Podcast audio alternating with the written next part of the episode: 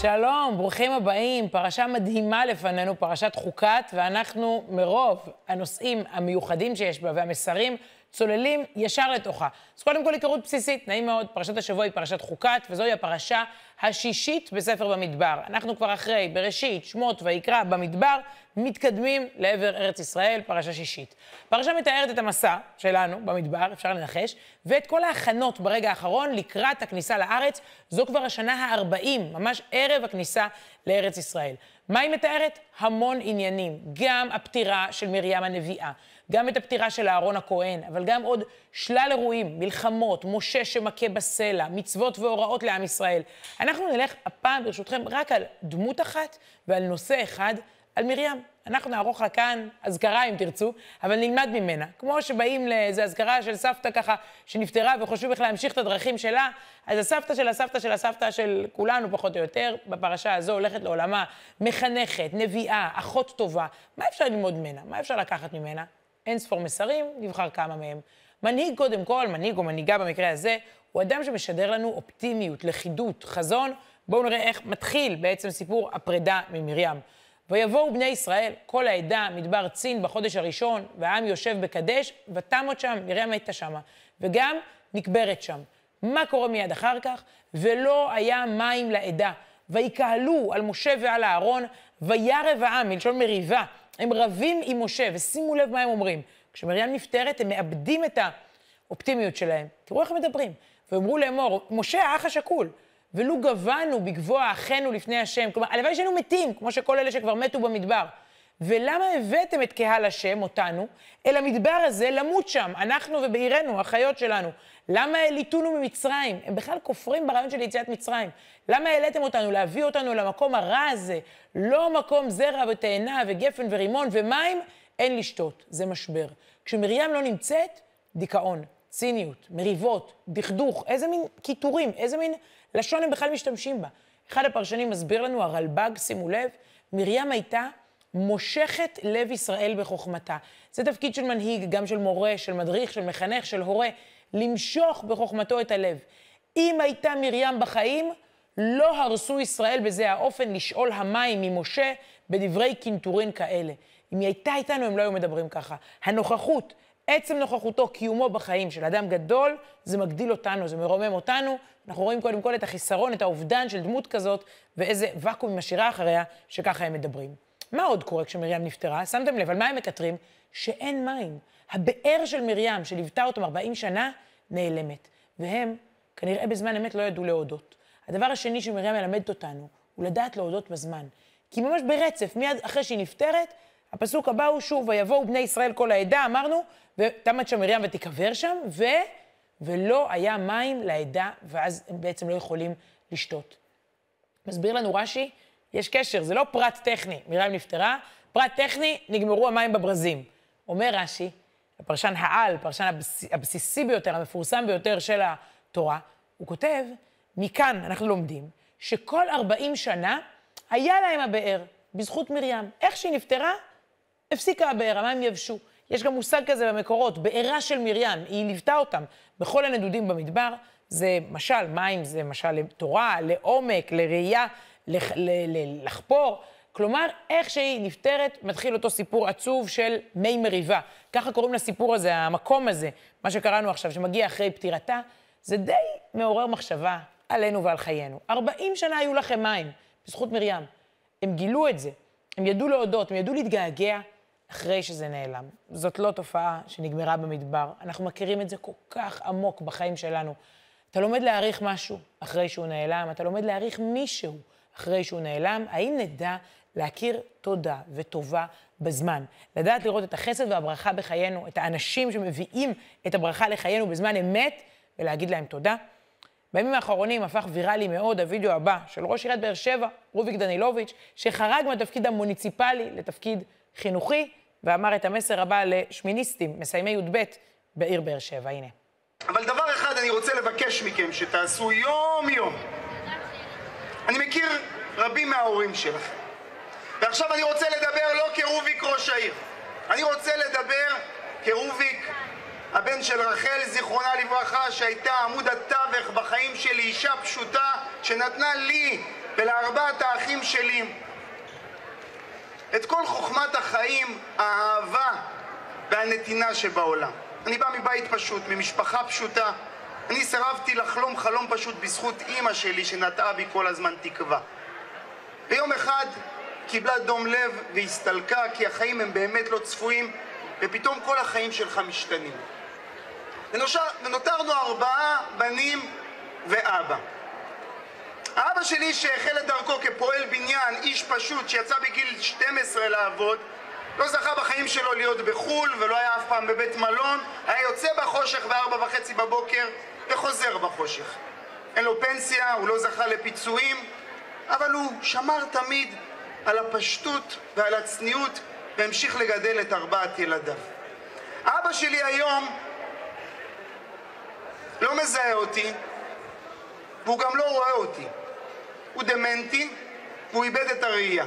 אבל אני בכל רגע שיכול לראות אותו, להאכיל אותו כפית ועוד כפית של גלידה, להשמיע לו שיר ולהעלות חיוך על השפתיים שלו, אני מתפלל לבורא עולם שגם זה לא ייגמר לעולם. עכשיו תסתכלו אתם על ההורים שלכם, הצעירים והיפים, ואני יודע שההורים כל הזמן מטיפים לנו. אל תחזרו מאוחר, ואל תיסעו מחוץ לעיר, אני יודע. הם עושים את זה מתוך אהבה. הם אוהבים אתכם, הם דואגים לכם. אבל אני רוצה שאתם תעשו את הדבר המתבקש שאתם תודו לי כל החיים.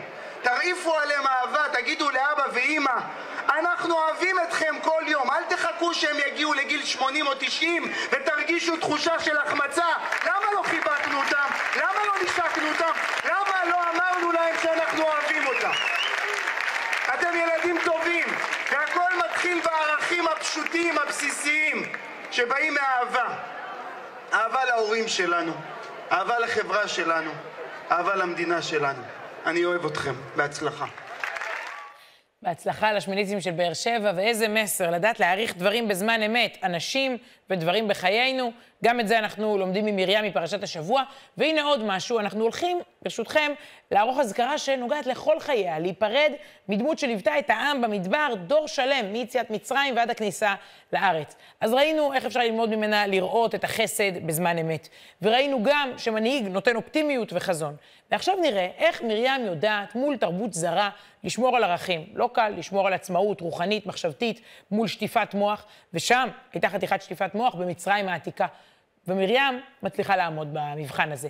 ויאמר מלך מצרים למיילדות העבריות, זו ההופעה הראשונה של מרים בהיסטוריה שלנו, ככה היא עולה על בימת ההיסטוריה. אומר לפרעה, אומר פרעה למיילדות, כשאתן מיילדות את העבריות, את הנשים היהודיות, וראיתן על האובניים, אם בנו, אם יצא בן זכר, תמיתו אותו. אם בת, תיתנו לה לחיות. ותראנה מיילדות את האלוקים. הן יודעות שמעל מלך מצרים יש מלך לעולם, ולא עשו כאשר דיבר אליהן מלך מצרים. ותחיינה את הילדים. מרים הייתה אז צעירה, לא מנוסה, היא לא ידעה שזה ייגמר בסוף בכזאת הצלחה, יציאת מצרים, משה רבנו, אהרון הכהן, כל העם, קריעת ים סוף. היא נמצאת במשטר שכולו חושך ושעבוד ועבודה זרה, פרעה לכאורה הוא הכי חזק שיש, יש משהו יותר חזק. הערכים הפנימיים, והיא שומרת על עצמאות כזו עד יומה האחרון. היא עושה עוד דבר. מרים היא בייביסיטר, אולי הבייביסיטר הראשונה שמתוארת בתורה, השמרטפית הראשונה, אני הרבה מאוד שנים חיפשתי בייביסיטריות, אני יודעת להעריך כמה זה חשוב, והיא שומרת על עתיד האומה כולה. היא עושה דבר מאוד מעניין, בעצם את משה צריך לשים ביאור, זוכרים, משה בתיבה? ותהר האישה, ותלד בן, ככה משה רבנו נולד, ואז היא רואה אותו כי טוב, והיא מצליחה להצפין אותו שלושה ירחים, שלושה חודשים היא מצליחה להחביא את משה מפני המצרים, אבל אז היא לא יכלה עוד הצפינו, והיא צריכה לקחת את אותה תיבת גומם מפורסמת, זוכרים מגן הילדים, ולחמור אותה בחמר, בזפת, לכסות אותה, ולשים בה את הילד, והיא שמה אותה בסוף על שפת היאור. צריך להחביא את משה, זאת סכנה, זאת גזירה, ראינו שפרעה רוצה להרוג את הבנים, אבל פה מרים נחלצת. ותתצב אחותו מרחוק, לדעה מה יעשה לו. המון פרשנים מסמנים את הפסוק הזה כתחילת מנהיגותה של מרים. היא אחות גדולה. במובן מסוים, לאורך השנים, מרים היא האחות הגדולה של כל האומה. היא שומרת תמיד על מה שחשוב. עכשיו מה שחשוב זה משה. אחר כך מה שחשוב זה אמונה, מים, אה, אה, אה, התקדמות, אופטימיות. היא לא סתם בייביסיטר, היא גם משגיחה עליו, זה חשוב מאוד, השמרטפות הזאת חשובה ביותר.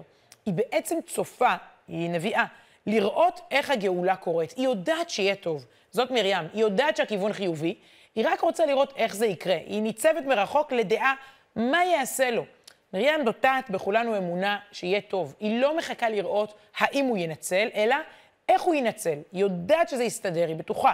היא עומדת לראות איך אלוקים יגלגל פה את המציאות, ואיך גם אני יכולה לעזור, היא לא פסיבית. עוד מעט נראה שהיא עושה דברים. צריך להאמין, הטוב יגיע. אנחנו מתבוננים במציאות, רוצים שזה יתרחש, רוצים שזה יתממש, אבל זה לא מספיק רק לעמוד ולהתפלל או לקוות. מרים מאוד מאוד אקטיבית. ראינו קודם שהיא מצילה את התינוקות. כאן מרים נוקטת בתושייה, ביוזמה, ביצירתיות, וזה הדבר הבא שאנחנו לומדים ממנה, והוא מאוד מאוד חשוב, כי אדם באמת, הוא יכול להיות צופה, לשבת ככה אה, בשקט ולהסתכל. יש משפט מפורסם של הרבי מלובביץ', מציינים את יום אה, פטירתו השבוע, 29 שנים. הוא אמר, אל תהיה אוהד, תהיה שחקן. אל תשב על הספסל בתור אוהד של הקבוצה, או שתמחא כפיים, או שתצעק בוז. תהיה שחקן, רד לכר הדשא, זה, אתה משפיע על התוצאה. בחיים בכלל, להיות שחקנים, להיות פעילים. מרים מלאה במעשיות, עם כל החלומות. אה, היא יוצאת מקנה יסוף, סיפור אה, מיתולוגי, ומתגלה ממש ברובד שהוא הכי תכלס שיש. בת פרעה הרי מגיעה ליאור, נכון? זוכרים את uh, תקציר הפרקים? בת פרעה מגיעה, רואה את התינוק הזה, מוצאת אותו, מושה אותו, את משה, מתחילה לחשוב איך לטפל בו. פה מרים מגיעה עם פתרון מדהים. שוב, התכלסיות שלה. ותאמר אחותו אל בת פרעה, התורה אומרת לנו, האלך וקראתי לך אישה מינקת מן העבריות, ותיניק לך את הילד? היא אומרת לה, זה ילד עברי, בוא ניתן לאיזו אישה עברית שתניק אותו. ותאמר לה בת פרעה, לכי, ותלך על מה? ותקרא את אם הילד. זה אימא שלה, זה אימא שלו. ותאמר לה בת פרעה, לכי את הילד הזה וניקהו לי, ואני אתן את שכרך, היא עוד משלמת על הדבר הזה. ותיקח האישה את הילד הזה, והיא בעצם מניקה אותו, מגדלת אותו, מחנכת אותו, הוא זוכה לחממה הזו שבה הוא אמור היה לגדול, ובסוף רק מחזירים אותו כשהוא קצת גדל ונגמל, לוקחים אותו אל הארמון, ארמון פרעה, ויציאת מצרים ממשיכה. בזכות מרים, משה גדל בבית, אצל אימא זה דבר נפלא. כמה תושייה ואיזה תזמון, ויש לה מה שנקרא הנאה מאחורי הקלעים של המהלכים האלה. אנחנו יודעים אגב שאלה השנים הכי חשובות, הכי משפיעות, לפי כל המחקרים, הגיל הרך, שימו לב כמה דאגה יש היום למעונות, לגילאי 0 עד 3, מטפלות מתעללות, לא עלינו, הגיל הזה הכי רגיש, הכי עדין, והאכפתיות שלנו עליו היא נכונה. אה, בדיוק קראתי עכשיו, אה, אפרופו שבוע הספר, מחקרים על כמה חשוב בגיל הזה לשבת עם הילד, לספר לו סיפורים.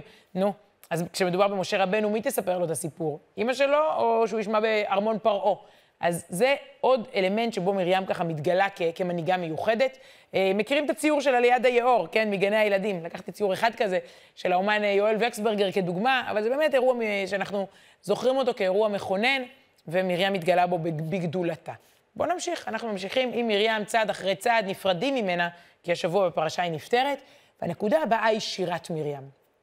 היא לא מוזכרת בתקופה של עשר המכות, ואז היא חוזרת להיות מוזכרת ביציאת מצרים עצמה, בקריאת ים סוף. יש שירת ים אחת מפורסמת שמשה מוביל, אח שלה. שימו לב, זו הנהגה משולבת של שלושה אחים, משה, אהרון, מרים, כל אחד עם התכונות שלו. אבל אצל משה יש פסוקים מפורסמים. אז ישיר משה ובני ישראל, אומרים אותם בתפילה, אה, כל בוקר בתפילת שחרית, הם מוכרים. מיד אחר כך, יש עוד שירה, שירת מרים, והיא מחנכת בצורה, הייתי אומרת, מאוד מאוד עמוקה.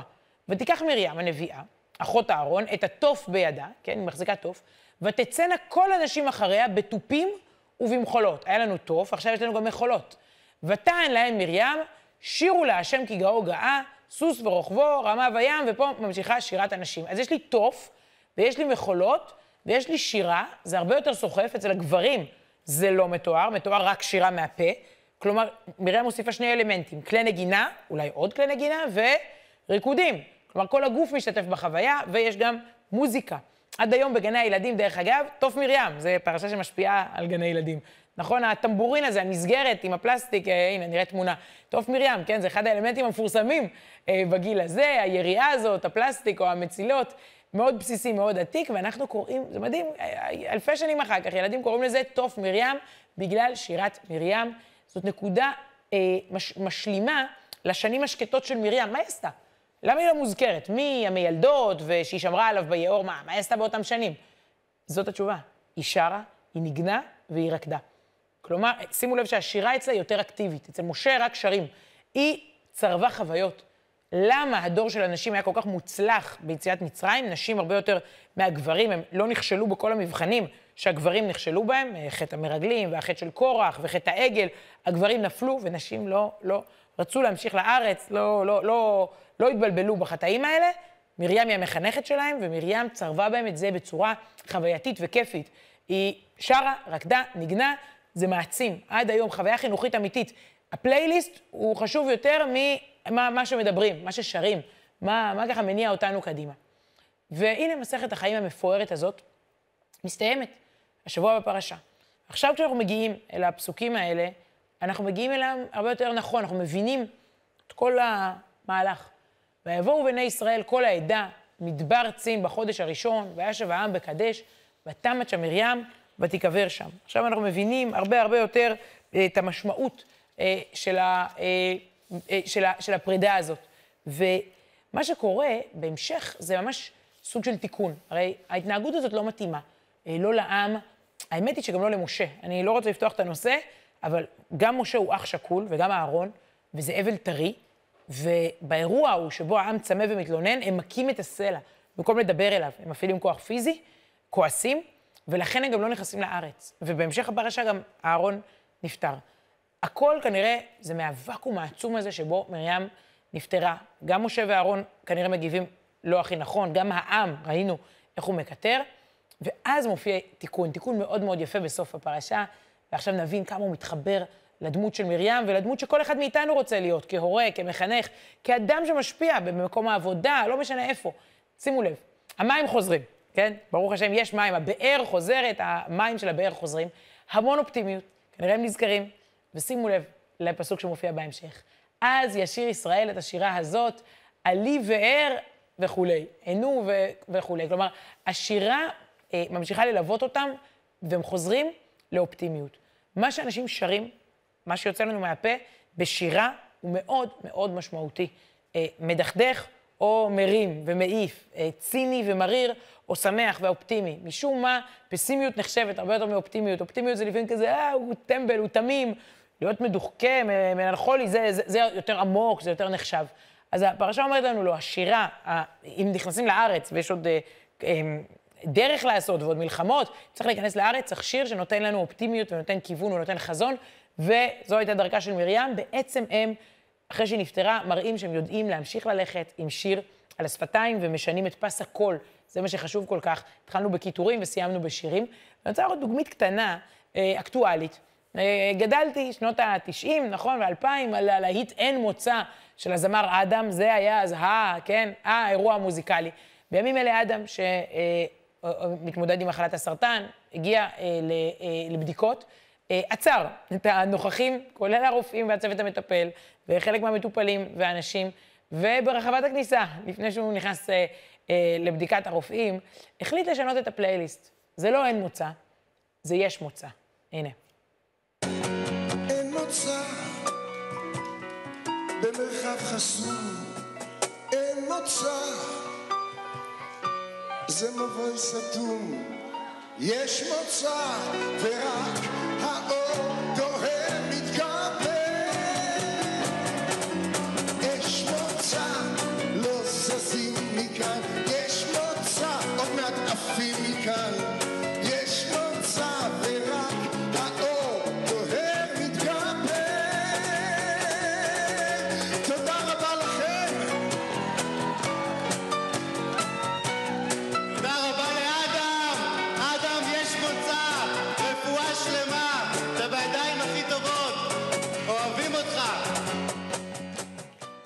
יש מוצא, רפואה שלמה לאדם ולכולם שם, ואנחנו נסכם. נפרדנו ממרים, לקחנו נושא אחד מתוך פרשה מרתקת, למדנו על מנהיגים שנותנים לנו אופטימיות, וכשהם הולכים אנחנו פתאום מבינים מה הפסדנו, אז כדאי בזמן אמת להגיד תודה, ולא להצטער אחרי שאנשים כבר חולים או נעלמים מאיתנו, כמו שלימד אותנו אה, רוביק דנילוביץ'. ראינו איך אפשר לעמוד בעוצמה גם מול ממלכות זרות ושטיפת מוח לפעמים, וערכים שלא מתאימים לנו, לשמור על עצמאות רוחנית. בסוף האמת מנצחת, איפה פרעה ואיפה אה, אה, מרים, הנה אלפי שנים אחר כך יושבים ומדברים עליה ועל הערכים של שלה אה, בטלוויזיה. ראינו את שירת מרים וכמה זה חשוב אה, לשיר יחד עם בעצם הציבור, כמה בעצם המוזיקה מחנכת אותנו אה, יותר מה, אה, מהדיבורים, וסיכמנו מסכת חיים של נביאה. אנחנו רגילים לדבר על נביאים, היו לא מעט נביאות, והנה נפרדנו מאחת מהן וקיבלנו, אני מקווה, גם אה, חומר למחשבה וליישום בחיים שלנו. להתראות בשבוע הבא, פרשה חדשה, שבת שלום.